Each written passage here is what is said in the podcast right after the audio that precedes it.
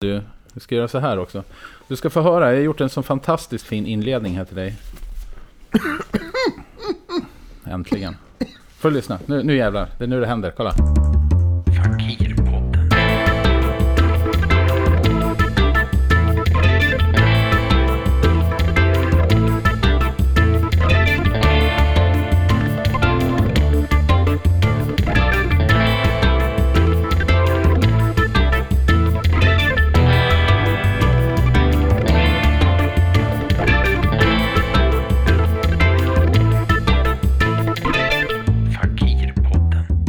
Idag träffar vi gatuartisten som blev Stockholms ansikte utåt.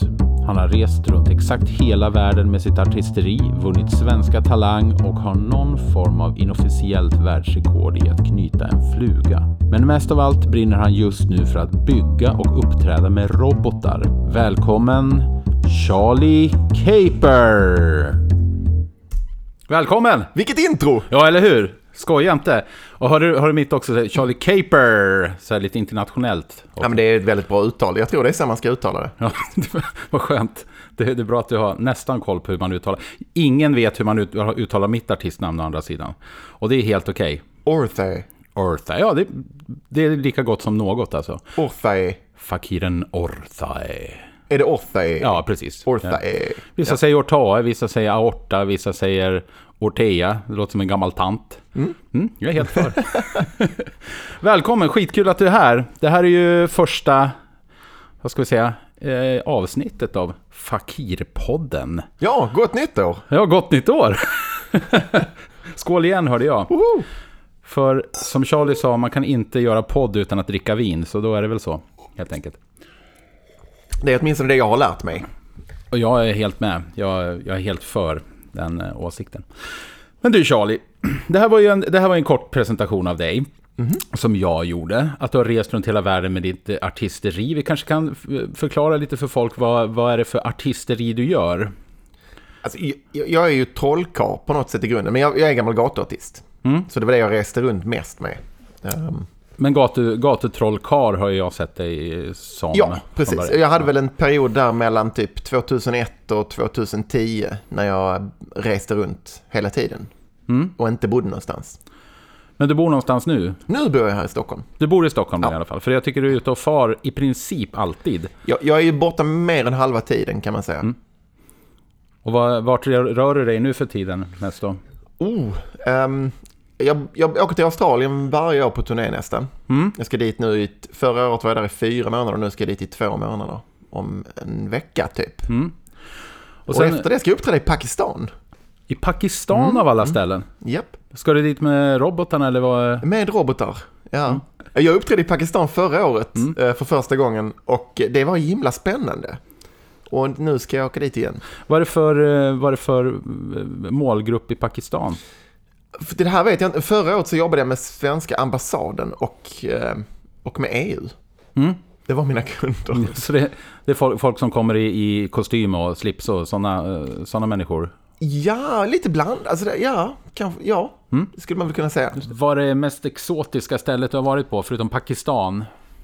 Det mest exotiska stället jag har gjort gatuföreställningar på var Rarotonga. Som är en av Cooköarna.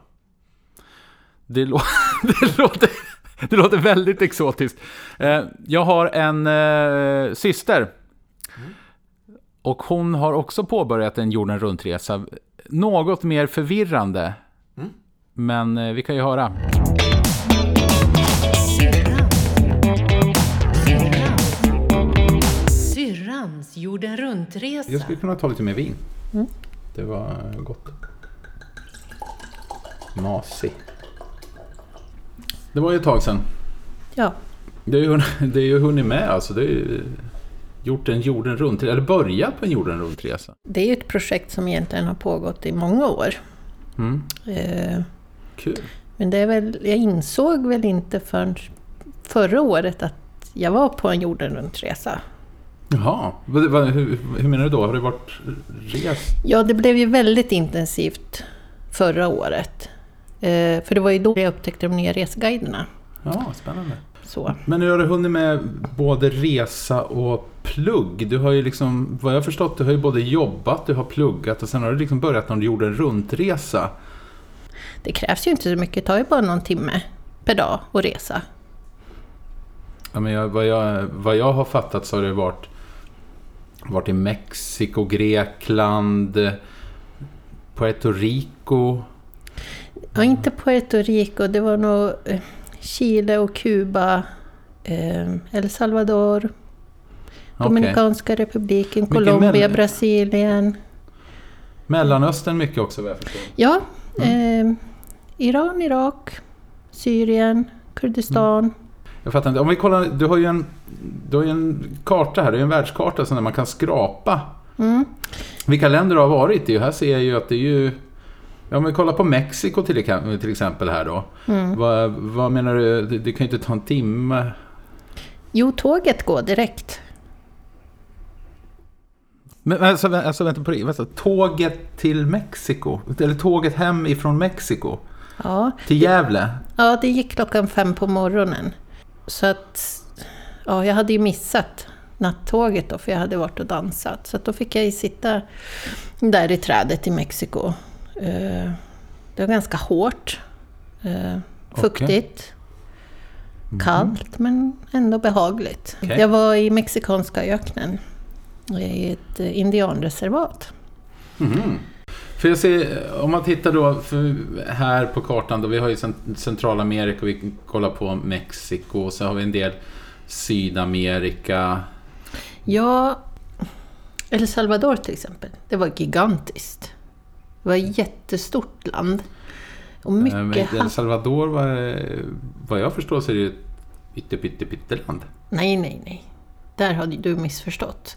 Eh, Det märks att du inte är så resvan. Eh, Det var jättestort. Och sen har vi Chile. Mycket got. Mycket emo. Så var det väldigt inne med den här konstformen bukake från Japan. Har du hört talas om den? Ja. Fler länder i just Sydamerika. Ja, jag har ju varit eh, Colombia. Ja, jag vet inte, ganska snällt. Lite beige sådär. Jag får för mig att det är ganska våldsamt Colombia. Så, alltså man tänker man tittar på dokumentärer. Större mesar har jag aldrig träffat. Eh, sen har vi Brasilien. Jag vet inte, de tjatar om Colo hela tiden och jag bara nej, jag är väldigt varm och de bara Colo, Colo och sen sa jag ge fan i min rumpa. Eh, Du har ju en souvenirsamling här borta men den kanske vi ska kolla på vid eh, nästa program. Ja, Syrrans. Jorden runt-resa. För du har, för du har ju verkligen, om man ska, jag höll på att säga levlat, fast det, det vill jag inte egentligen heller säga. För, eh, men om man säger från, från gatuartist till att faktiskt hitta in i de vad ska jag säga, finare salongerna. Men jag gör ju mycket gatuföreställningar fortfarande. Ja, Jag älskar det. He- hela juli kommer jag att vara i Kanada faktiskt och och göra gatuföreställningar. åh fan. Det är bokat nu. Men det, det är festival där. det- är en, en rad festivaler som jag ska spela på i juli. Men för det, för det är också så, det, det, det känns ju så dumt att säga att du har levlat ifrån gatan och in i de fina salongerna. För att du är ju en av de som har hjälpt mig när jag har, när jag har eh, börjat jobba, eller tagit mig från scenen och tillbaks till gatan. Testar du, Ja. spelar du på gatan fortfarande? Ja, lite, lite, lite grann. Jag gjorde Det var ett tag du körde på ganska Ja, ordentligt. och jag fick ju hjälp av bland annat dig och Robilar och mm. Jocke och alla de här som är eh, etablerade i gamet. Och det finns ju... Alltså på scenen, fy fan vad man är bortskämd alltså. Fast jag, jag saknar alltid gatan när jag står på scen. Jag Ja. älskar gatan. Det, det är verkligen sådär. Att, ha, att publiken är precis där, de är runt omkring en. Ehm, de är väldigt nära, det är någonting som är väldigt speciellt med det. Som jag, som jag verkligen saknar när jag inte är på gatan. Ja.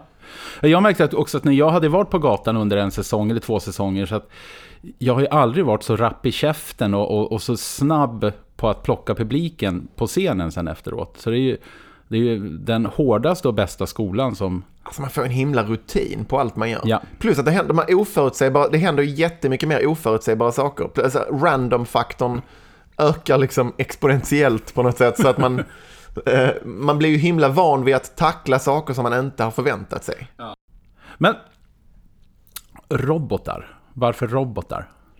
Jag vet inte. eller ja, jag vet kanske, jag, jag, jag snöade in som fasen på robotar. Eh, jag blev så himla, eller någonstans, min gatuartist-persona har, har alltid varit ganska anakronistisk. Jag klär mig i gamla, eh, liksom, gamla eh, kostymer som jag hittar i second hand-affärer. Jag, ehm, Gatans mest välklädda man. Ja, brukar- brukar välklädd tänka. men, men, men liksom i kläder som var fina för 20 år sedan. Den typ, det är min karaktär. 120 år sedan ibland också Ja. faktiskt. och um, alltså, väldigt anakronistisk. I princip hela den föreställningen jag, jag gjorde på gatan hade kunnat göras exakt likadant för 150 år sedan. Liksom. Så att, eh, sen... Men jag har alltid haft ett väldigt teknikintresse och det enda riktiga jobbet jag har haft i mitt liv var som programmerare en gång för jättelänge sedan. Fan. Ehm, och jag, jag, jag gjorde, programmerade spel i London i ett år ungefär och sen, sen bestämde jag för att bli gatuartist. Så att jag har alltid haft det där intresset någonstans. Och sen ehm, så fick jag någon, jag kom på ett, ett, ett, ett trollerinummer som innefattade lite gamla lampor, gamla 50-talslampor. Eh, Och ett väldigt fint tal som jag skrev. En monolog. Och det är ett himla fint, jag spelade fortfarande det där numret ganska mycket. Ehm, och det, jag liksom kom på det här numret, jag bara vaknade på morgonen en gång och bara "Åh, det här är genialt! Vad skönt att kunna tänka så, så själv vakna på morgonen Ja. och tänka att man är ett geni, Men det är det bästa. Min kreativa process, den, den, den brukar pendla, det brukar innebära att jag, jag pendlar så här ungefär en till två gånger om dagen mellan eh, en känsla av att jag är ett geni till en, en, en känsla av, av panik och djup eh, själv, liksom, ja, ja, destruktivitet. Det, det finns någon sorts så här, en, en, en, en väldigt bipolär kreativ process kan man säga. Ehm, men jag fick den där idén och sen så bara, jag måste göra det här numret. Det var, det var faktiskt finalnumret i min um, teaterföreställning som jag turnerade runt i Sverige med Okej, för sju, åtta år sedan. som heter... Eh, The Magic of Charlie Caper. Den, Eh, den, så det, det var finalnumret och jag kom på det och bara, jag måste bygga det här. Men jag vet ingenting om elektronik. Nej. Och då fick jag sätta mig ner och säga, vad är, eh, vad är ampere, vad är volt? Eh, Sätta mig in i grundläggande, så byggde jag en väldigt grundläggande variant av det här numret. Nu är jag inne på version 5 eller 6 av det. Ja. Eh, och du har också snöat in lite på sånt där, bygga, Ja, bygga jo, men det har ju elektroniska blivit saker. Och, Bygga elektroniska saker och bygga saker överhuvudtaget är ju, är ju så jäkla häftigt. Alltså att få saker att komma till liv. Det är ju också därför eh, lite grann du är här. För att, eh, för att vi har ju någon form av eh, gemensamt intresse i det här innördandet på på saker man egentligen inte hade någon aning om från början hur det funkar. Men att man bara, du vet, man låser eh, skallen, man snöar in på någonting och lär sig något ifrån grunden och sen bara kan man det bättre än... det är någonting som är himla spännande med det där. Ja, Alltså jag, eh, jag snö, ett tag när jag snöade in jättemycket på, lä, alltså på att köpa gamla apparater på Myrorna för 20 spänn. Typ så Ja. gamla CD-spelare, kassettbandspelare och skrivmaskiner och så, och så plocka isär dem och plocka ut delarna och förstå hur allting gick till. Och så- Det snöade in på jättemycket. Jag har fortfarande halva lägenheten full av elektronikskrot. Som, det är en alltså- livsfarlig hobby. Ja, men, ja, men det är, lite grann, det är lite grann samma sak som, eh, som jag nu. Nu, har jag, nu, uppenbarligen har jag snöat in på podcast. Så nu, går, nu går jag och köper allt som har med podcast att göra. Titta, oj, här har vi så här puff, puffskydd, vi har, vi har en eh, inspelningsmojäng här. Men du vet, och snöar in och så ska jag lära mig precis allt om det här. Och så, och så kan jag, Så risken är ju efter de här åtta programmen som jag planerar att göra att ja, men då lägger sig intresset lite grann och så blir det ingenting mer. Så passa på att lyssna nu, era jävlar där ute, för att det kanske inte blir mer än så här. Men just det här insnöandet, Eh, är du en sån som avslutar projekt? Eh, eller är du en sån som bara vill, när du tycker att du kan det så, så eh, släpper du det? Jag är lite både och. Eller, jag, jag har en historia av att väldigt mycket vara en som när jag tycker jag kan det så släpper jag det. Mm. När jag slutar lära mig någonting nytt, då, då lägger jag ner. Liksom. Men Ehm, är, är det en grej med robotar att du tycker att du lär dig hela tiden? jag, jag lär mig fortfarande saker. Mm. Och, men och någonstans med gatuföreställningar var första gången det bröts. Då fortsatte mm. jag bortom den punkten att jag, att jag eh, kände att jag verkligen kunde det. Mm, mm. Ja, på något sätt så älskade jag det och bara fortsatte. Och jag tror inte jag lär mig så mycket på att göra gatuföreställningar längre. faktiskt. Nej. Jag har gjort fem eller sex tusen gatuföreställningar, något sånt där. Det är helt, ja, det är helt magiskt. Ja, jag, då överskattar jag inte, utan kanske snarare underskattar. Mm. Men, alltså så jag lär mig inte så mycket på det längre, men jag älskar det så himla mycket. Ja. Men jag känner samtidigt, jag skulle inte kunna göra bara det. Mm. För jag måste, jag, jag måste liksom lära mig nya saker. Så det är väldigt... Jag, jag har insett att själv, själv då, som när det kommer till saker som jag, som jag inte riktigt släpper, så, så är det bara saker på F. För, jag, så, för att eh, jag höll på, ett, tag så höll jag på med läderarbete, du vet, och pysslade med sånt. Men det, det började inte på L, eller det började inte på F, det började på L, så det funkar inte. Jag höll på med, ja men du vet, precis allt. Eh, som, som jag just då tycker är intressant. Men det som har stannat kvar, det är fiske. Fiske. Ja. Fiske, det är min grej. Flugfiske dessutom, 2F, du hör. Du hör. På tal om det, knyta flugor. Ja, ja. Eh, sen- Folkdans. Folkdans, ja precis. Eh, Fiske, foto. Just det. Mm. Ni kanske inte vet det här, men- Martin är världens bästa fotograf. Ja, alltså nu ska inte jag säga... Ja, ja, det är sant. Och eh, eh, Fakiren. Såklart. Ja, för det, och det är ju mitt jobb, så där måste jag ju vara. Och flickor. Ja, just det. Ja. Ja, Ja. Det, har, det, det, det har jag inte lärt mig klart än. Men det är, det är ett ständigt på, pågående projekt. Så att eh, det, är de här sakerna som jag någonstans har intresserat mig för hela mitt liv. Eh, eller mitt vuxna liv i alla fall, som jag inte har kunnat släppt. Nu vart det jävligt mycket om mig här, men det tycker jag också är intressant. ja, men det är Ja. jättespännande. Fakirpodden. De här robotarna du uppträder med nu, Mm. det är ju... eh, Du har ju programmerat allting själv, Ja. vad jag förstår. Och du har även hackat leksaker. Det, ja, det stämmer också. De flesta robotar har jag faktiskt byggt själv från scratch Ja. i det här läget. Men jag har, det, finns, det finns med en hackad Furby.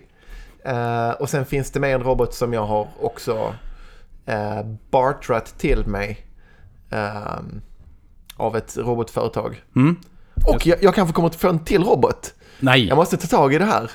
Eh, men men jag, jag, eh, jag lärde känna um, en snubbe som heter Matt um, här om månaden som eh, driver ett, um, ett, bolag som gör han, han, han, skapade Real Doll, sexdockan Real Doll. fy fan vad fint. Ja, och nu ehm, som är med i filmen Lars and the Real Doll, om ni har sett den. En fantastisk film. Nej, jag faktiskt inte. I alla fall, han har jag, jag, skriver, tagit jag det här långt här med en gång. Han, han är en sån som tar saker vidare. En, Han är konstnär, det är det som är hela hans drivkraft bakom det där. Det, ehm, så nu gör han sex robotar. Ehm, och han såg min robotföreställning.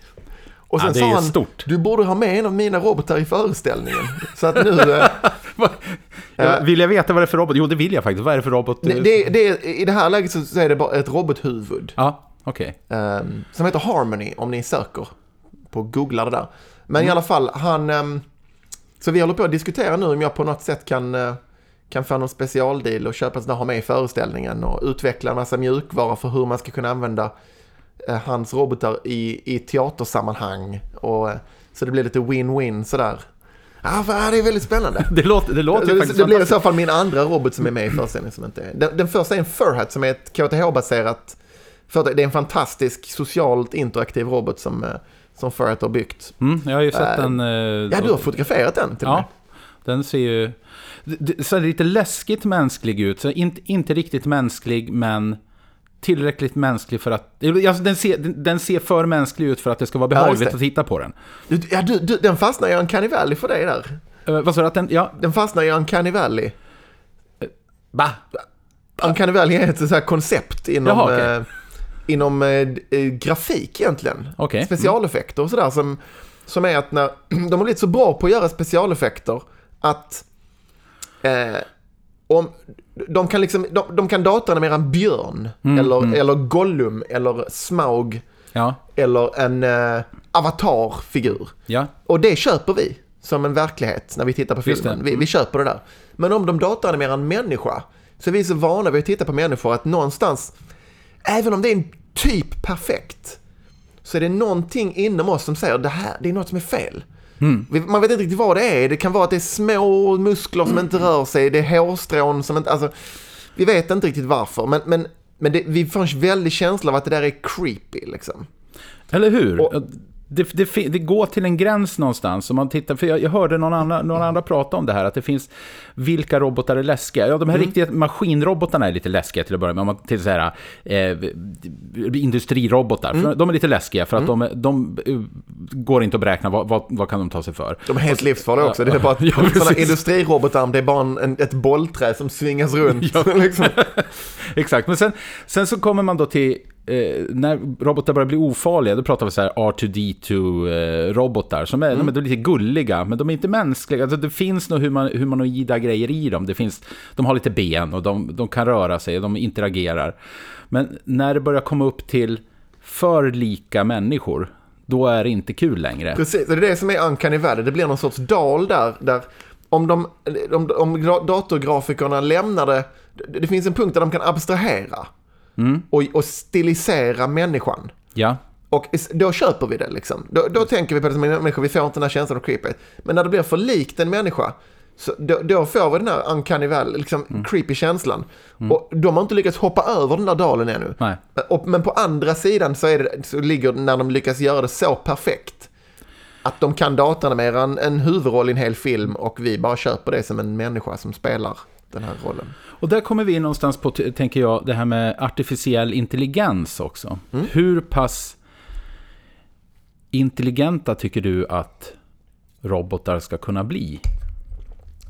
Ja, jag tror ju att robotar kommer att bli väldigt intelligenta, gå om människor. Att AI kommer att göra det väldigt Det mycket. Jag vet inte, det, det kommer nog inte hända i vår livstid. Men eh, det kommer hända inom överskådlig framtid liksom. Det Så tror pass. jag. Ja, ja, det, och det, det, det är ju inte som... Jag, tror, jag tänker lite på det som det här, finns det liv på någon, någon annanstans i universum? Det, det, för mig är det ungefär som den frågan att, att det vore, man kan inte veta, Nej. men det vore mycket konstigare om det inte finns det än om det finns det. Och på samma sätt, jag känner ungefär samma odds för det här. Det vore mycket konstigare om, om det aldrig kommer en AI som är smartare än oss. ehm, än om det inte gör det. Vet du, vad, vet du vad jag tycker vi gör? Jag tycker vi tar och ringer min mamma. För, Ja. hon, för hon borde ha tankar om artificiell, eh, artificiell Mm. intelligens. Fa- fa- fa- Fakiren ringer mamma. Hej mamma! Hej! Vad kul! Vad gör du? Jag är på väg till busstation. Jag ska åka till Rosella. Jaha, Maria. vad trevligt. Du, dina tankar om artificiell intelligens? Men du, kan du inte använda ett annat ord än artificiell?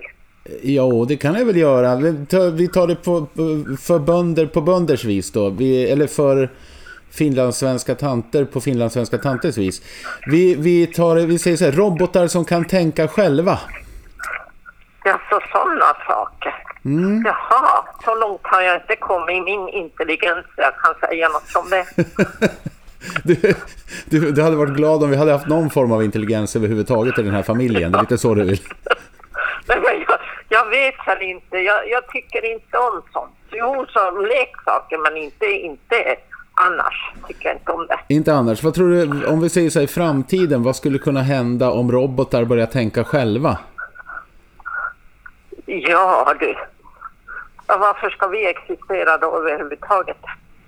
Varför ska, vad, vad, vad då tänka själva och vad göra? Diska och greja och jag har ju en helautomatisk diskmaskin och Du tänker på din Leif som... som jag lägger som diskar och torkar bord och allting. Det är helautomatiskt. Det är fantastiskt bra. Det, men det, är- det, är helt, det är helt riktigt. Om- Om alla fick en självtänkande robot, vad skulle du använda din till? Om jag fick en. Ja, Nej. Ingen, ingen, nej. Jag har inget intresse av sånt där. Det är alldeles för jordnära och, och, och intelligent på det viset. Då är jag Jag med. vill ha något. Va? Är Det du var- med då? Jag är med. Jag är, jag är tacksam för den lilla intelligensen du har gett mig, eh, kära mor, så att jag kan ta in det du just sa. Ha en fantastisk resa till, eh, till Åland då. Ja, tack för det. Ha det gott. Äta gott. Ja, Hej. Bra. Hej. Fa- fa- Fa- Fakiren ringer mamma. Ja, det är ju min kära mor där. Hon är, hon är inte bara intelligent och jordnära, hon är också ödmjuk. Ehm, och sen har hon ju sin självtänkande robot hemma då, Leif, det är hennes eh, gubbe. Just det. Eh, Leif är... Eh, han är självtänkande vet jag inte så mycket längre, men han är åtminstone där och han sköter disken. Mer eller mindre artificiell. Ja, precis. Min mor har egentligen skapat artificiell intelligens, kan vi säga. Nej, men hon, hon tar ju upp en, en sak där som jag tycker är lite intressant ändå. Om nu robotar börjar tänka själva, varför ska vi existera då överhuvudtaget? Alltså, om de kan börja eh, tillverkas, nu tänker jag, jag tänker lite så här, du vet, Terminator-grejen här. Att om de kan börja tillverka sig själva eh, och dessutom på något vis ha känslor, artificiella känslor, eh, har vi ett berättigande då eh, på planeten? Alltså, Ja, alltså riskerna är ju att robotarna tänker samma sak. Men eh, alltså jag, jag skulle säga att ja, berättigande har vi väl, vi har väl lika mycket berättigande som alla andra djur på den här planeten typ. Ja. Eh, någonstans. Ehm, och jag är ganska optimistisk på det sättet att Okej, vi, vi, vi, vi, vi spolar tillbaka lite och, och, och börjar från början. Alltså det, det som folk brukar prata om i sådana här sammanhang, det är, det är singulariteten. Jag vet inte, har du talat om nej, singulariteten? inte alls. Singulariteten, det var ett ord som skapades av Ray Kurzweil som är en författare på det här. Ehm, och han, det- den cirkulerar kring Moores lag.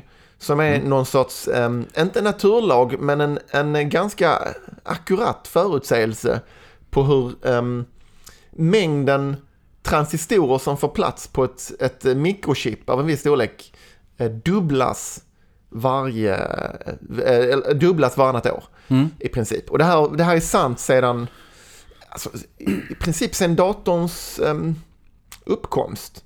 Så att man får, man får mindre och mindre proce- processorer som klarar mer och mer. Och, så, precis, effekten, är, effekten är att, att hastigheten, processorhastigheten dubblas varannat år. Ja.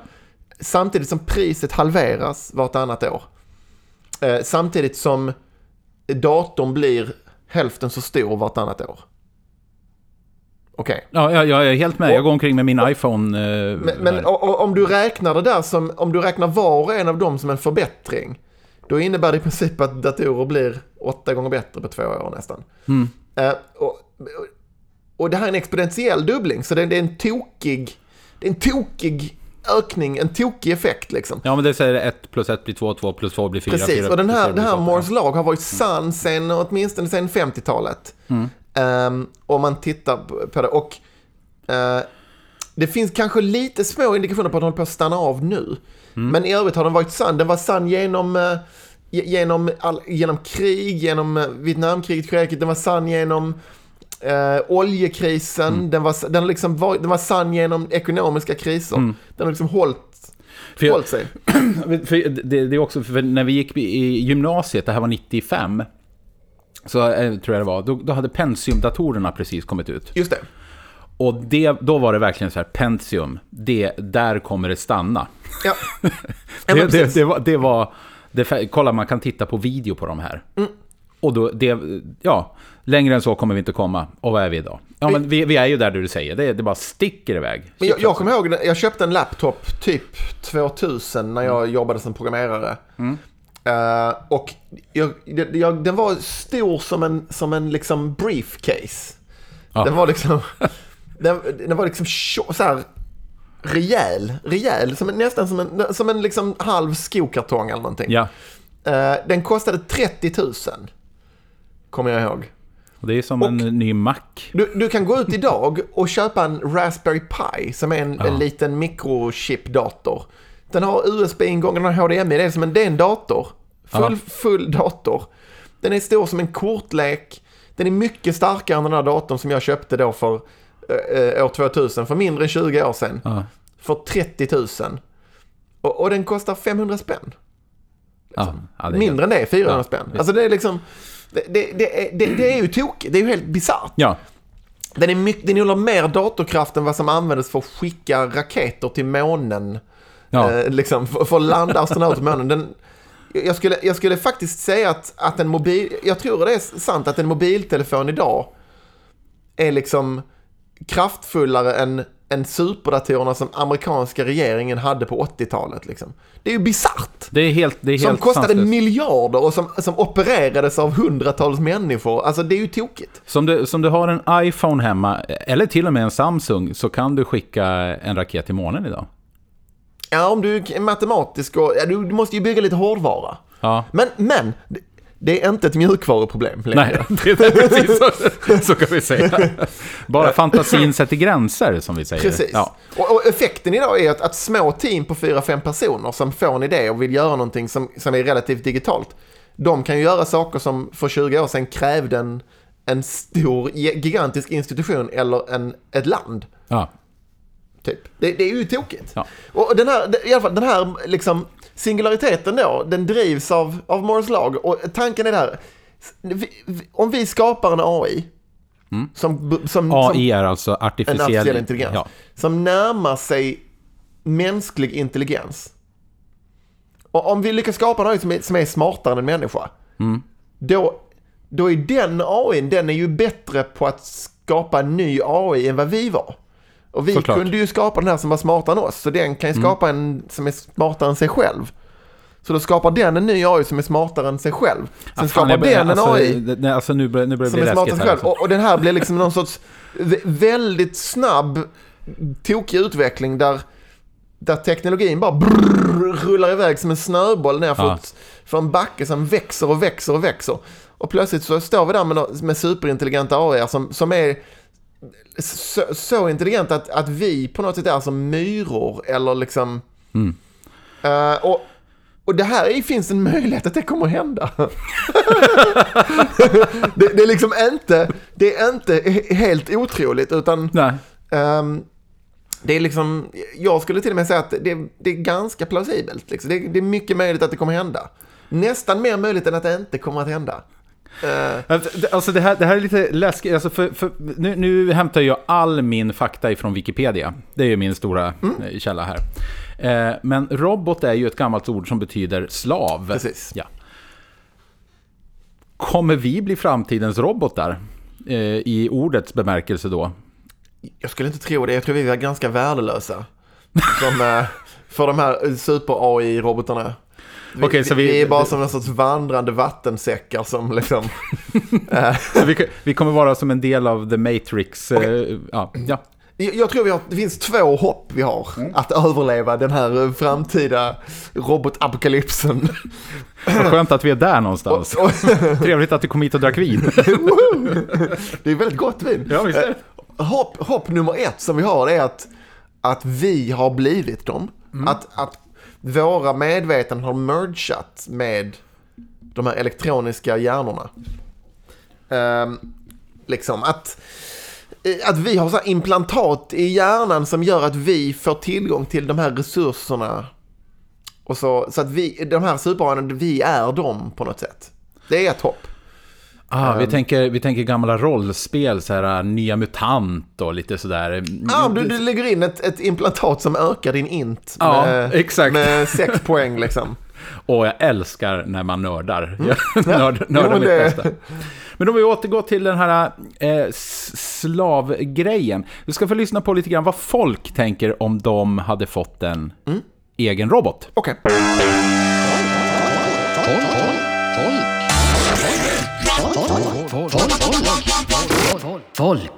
Om du hade fått en robot som kunde göra precis vad som helst, men bara en enda uppgift, vad hade den gjort för dig då? Bokföringen. Städa.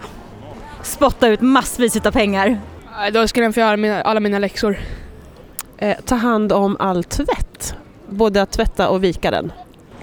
planlöst alla mina jobbplaneringar helt enkelt. Någon som kunde göra allt det där åt mig så jag slapp multitaska det i mitt huvud. Eh, köpt massa pengar till mig. Jag skulle nog faktiskt ta och sköta mina räkningar för jag tycker att det är så himla tråkigt. Bara sköta all ekonomi så jag slipper tänka på det. Göra mina läxor. Vika kläder.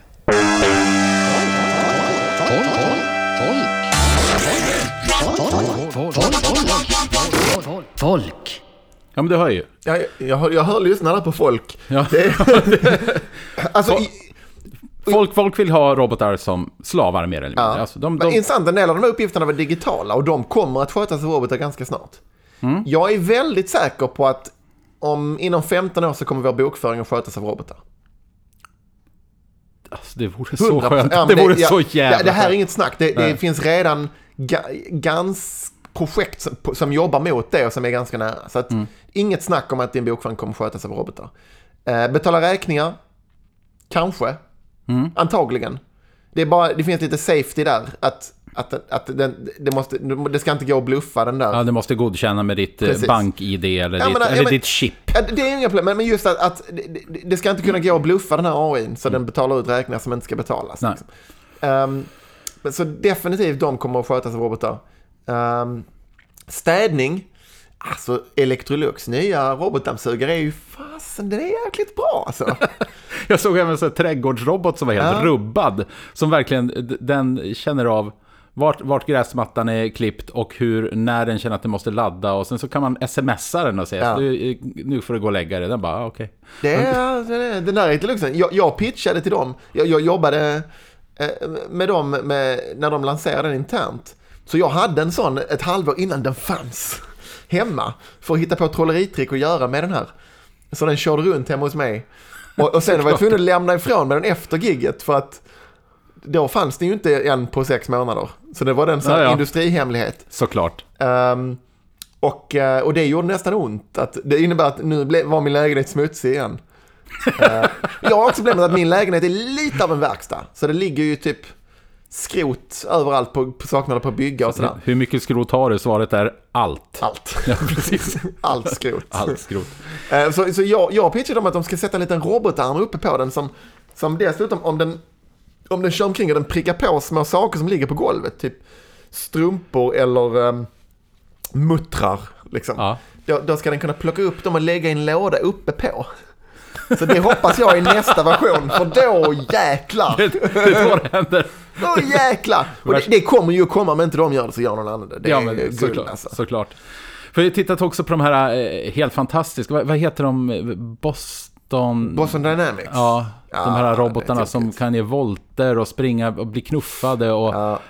Alltså, någonstans, alltså, för mig så är ju det här väldigt mycket Terminator. Mm. Det är väldigt mycket Terminator. För er som inte har sett Terminator så handlar det om Ja, i, i princip att robotar har tagit över i framtiden. Eller, Vilket för oss till den andra chansen vi har. Ja, okej, I okej. Det, det, det, det är nu det händer. Det är nu det händer. Ja, Jag måste ha mera vin känner jag. Ja, jag, jag behöver det också lite Ja, mer. ja. Okej, för jag, jag, jag har funderat ganska mycket på det här. Och, eh, så vår andra chans, den är faktiskt en väldigt stor chans.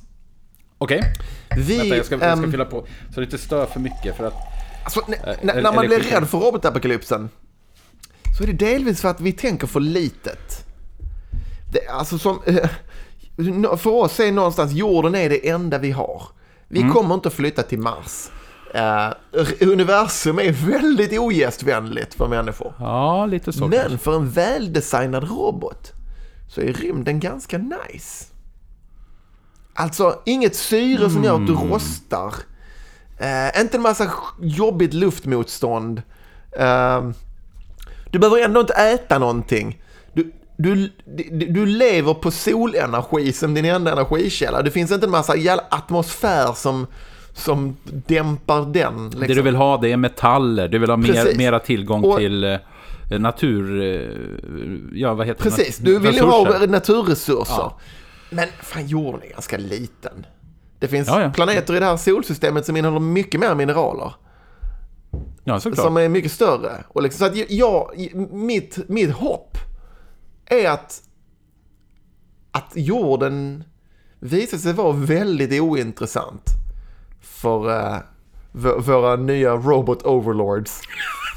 Så helt plötsligt drar våran dammsugare till Venus. Ja, ja men de, de, de, tänk så här, de, de kommer till en ny planet, de har inga problem med atmosfären, de kan bara börja kolonisera den och eh, eh, bygga små fabriker och sådär. Och när de väl, har, när de väl är på en planet, Mm. då, då kan de resa i ljushastighet. För de kan bygga en likadan robot på den planeten, sen kan de skicka sitt medvetande digitalt med ljusets hastighet, över till den. Så att det finns liksom inget... Det finns ingen anledning till att de ska bara stanna på jorden och utrota människorna. Om det inte är så att vi har verkligen har ansträngt oss för, för att jävlas med dem. Liksom. Jag börjar nästan bli lite sugen på att se det ta av dig kläderna så att eh, se om det verkligen har kött under eller om det är någon sån metalllegerings eh, tjoho från Kina här som... eh, Jag som- har ju ett mikrochip i handen, vet du. Eh, Men, eh, om, vi, om vi backar nu bandet lite grann ifrån framtiden och apokalypsen och hela den där skiten. Om, vi ser, om vi ser, hela den skiten, jo. Men alltså om vi, om vi ser nu lite närmare, om vi kollar på dig med eh, ditt artisteri till exempel. Eh, när skulle din show kunna funka med enbart robotar? Eller behövs det just nu en, en så att säga mänsklig eh, någon mäns- människa som chefar över dem? I föreställningen just nu behövs det en människa som chefar över. Mm. Ehm, det, det, det är svårt med uttryck, alltså talsyntes som finns i Furhatten till exempel som jag jobbar med. Eh, som är man skriver in en text och så säger den orden som man skrev in. Det är inte så expressivt, så det blir inte så dynamiskt tal. Det är inte så intressant att lyssna på en talsyntes prata i tio Nej. minuter. Det blir, blir väldigt lätt fort enformigt. Ja. Ehm, det är faktiskt ett ställe där jag skulle vilja samarbeta med talsyntesföretag och få fram någonting. Att, att det ska vara, eh, kunna få det dynamiskt så det blir intressant att lyssna på. Mm. Ehm, så nej, men däremot så jag och min kollega Erik, eh, vi i diskussion just nu om att göra någonting till Tekniska museet som i princip blir en liten föreställning men som bara är robotar. Att, Men, men i, i nuläget så ska ju det kallas mer för en installation. Då blir det en installation, ja, precis. Så, att- så att någonting Eh. som, är, som inte har en, ett, en människa med, med blir en installation mer Ja. än en föreställning då. Mm. Men liksom en film. Går att göra, jag skulle, det skulle gå att göra en föreställning som var bra med bara robotar. Mm. Jag har sett dockföreställningar. Alltså, Några av mina favoritföreställningar som finns är dockföreställningar. Jag tittar väldigt mycket på obskyr förestä- obskyra föreställningar utomlands. Ja. Um, de, och de skulle ju gå att, i, i, i grunden skulle jag tänka mig att det skulle, att göra en, en, man skulle kunna byta ut en dockspelare ganska mycket mot en robot. Nu ska jag inte snacka ner dockspelare, de, Nej. de är fantastiskt skickliga, men att man skulle typ spela in det som en dockspelare gör. Och sen, framförallt i föreställningen som inte är så reaktiv, som inte känner av publiken så mycket som spelar liksom. Då, ehm, så ja, det skulle absolut gå att göra en föreställning som bara spelas av robotar. Men jag tänker någonstans när det kommer just till, till robotar och live, liveföreställningar. Jag kan tänka mig film, absolut. Eh, film och eh, CGI, alltså Computer Graphic andra, något ord där. Ehm, så, så har vi övergått väldigt mycket till det. Jag såg en fantastisk film nu, den här um, Ready Player One. Just det. Mm. Tycker jag var skitsnygg just på grund av att man i, körde både det, det mänskliga och det det. uppenbart eh, CGI-grejen. Jag tyckte den var snygg, men jag gillar inte filmen så mycket tror jag. Ja, jag, jag gillade den förvånansvärt mycket ska jag säga. Mm. Eh, Ni, ni får, om ni undrar vad fan vi pratar om så se den då. Ja, ja. så, så är det. Ehm, men just när det kommer till live-föreställningen så, så tänker jag då som artist eh, att det är intressant att man får en människa bakom, det. eh, bakom det. Även om det är människan som har programmerat det eller vad det nu är för någonting. Mm. Att det är ändå en människa som har, som har gjort föreställningen. Absolut. Faktiskt ett problem som jag har med min robotföreställning, som heter Robottricks, Mm. eh, och kommer att spela på Soppteatern. Du Eh, får- Tio föreställningar under året vid, på, vid eh, Sergels torg. När börjar den och bokningsadress? Vet, jag vet inte bokningsadressen, men den bör, kommer börja spela i typ april. Och så kommer de att spela tio föreställningar. De sista föreställningarna är i september, oktober. I alla fall, den föreställningen. Ett problem som jag har i den. Det är att jag, jag säger i början av föreställningen. eh, det, det, det är jag som har byggt de här robotarna själv. Jag har programmerat allting. Jag har gjort allt. Och det gör föreställningen mycket bättre. Eller hur? Och, så, så, och om, det finns två scenarion. Folk tittar på föreställningen och de tror att jag har byggt alla robotar och de tror att jag har programmerat allting själv. Då blir den jättebra. Mm. andra scenariot. De tittar på föreställningen. De tror att jag har hjälp av ett team av, av KTH-studenter och att jag har gått och köpt de här robotarna från, på Ebay. Ja. Då är föreställningen mindre bra. Så den, den känslan de har av det där, den spelar roll. Och problemet jag har är att, i, i, att föreställningen den har liksom börjat när folk kommer in. Och min karaktär är någon sorts i den här föreställningen så är jag en, en, en trollkarl som ska göra en föreställning med robotar. Men, men eh, jag har inte sovit på två dygn. Jag har varit uppe, jag har meckat med robotarna, gjort en massa uppdateringar. Det är saker som har gått snett. Så när folk eh, kommer in i salongen så håller jag fortfarande på att bygga upp allting. Jag står med en borrmaskin och borrar i en robot, drar åt skruvar, springer bort till datorn, programmerar om snabbt Ja. framför publiken. Eh, liksom. Och det här pågår fem minuter in i föreställningen. Om ni undrar vad som händer och som mullrar i bakgrunden så är det Charlie som faktiskt gör de här sakerna han Ja, pratar det. om just nu. Så, så, så det här pågår liksom, de, de, så de första fem, alltså under, under tiden folk kommer in så händer det och de första minuterna i föreställningen har föreställningen inte börjat än utan jag springer runt och typ fixar grejer. Ja. Och okej, nu kan vi börja. okej. Så det där händer, så när jag då säger, och jag har byggt allt det här själv, jag har programmerat allting själv.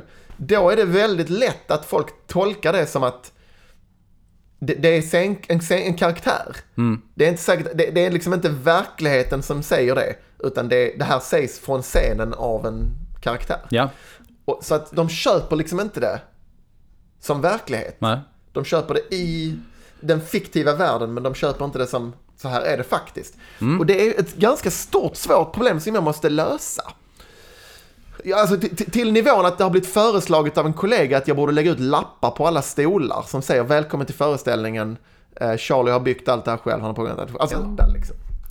Och det där är jätteintressant. Eh, Och eh, det är också lite grann som det, det som är grejen med den här podden. Det är att det måste faktiskt inte vara intressant för alla.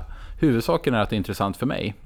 Charlie, det här har varit ett jättekonstigt och eh, fantastiskt utvecklande samtal.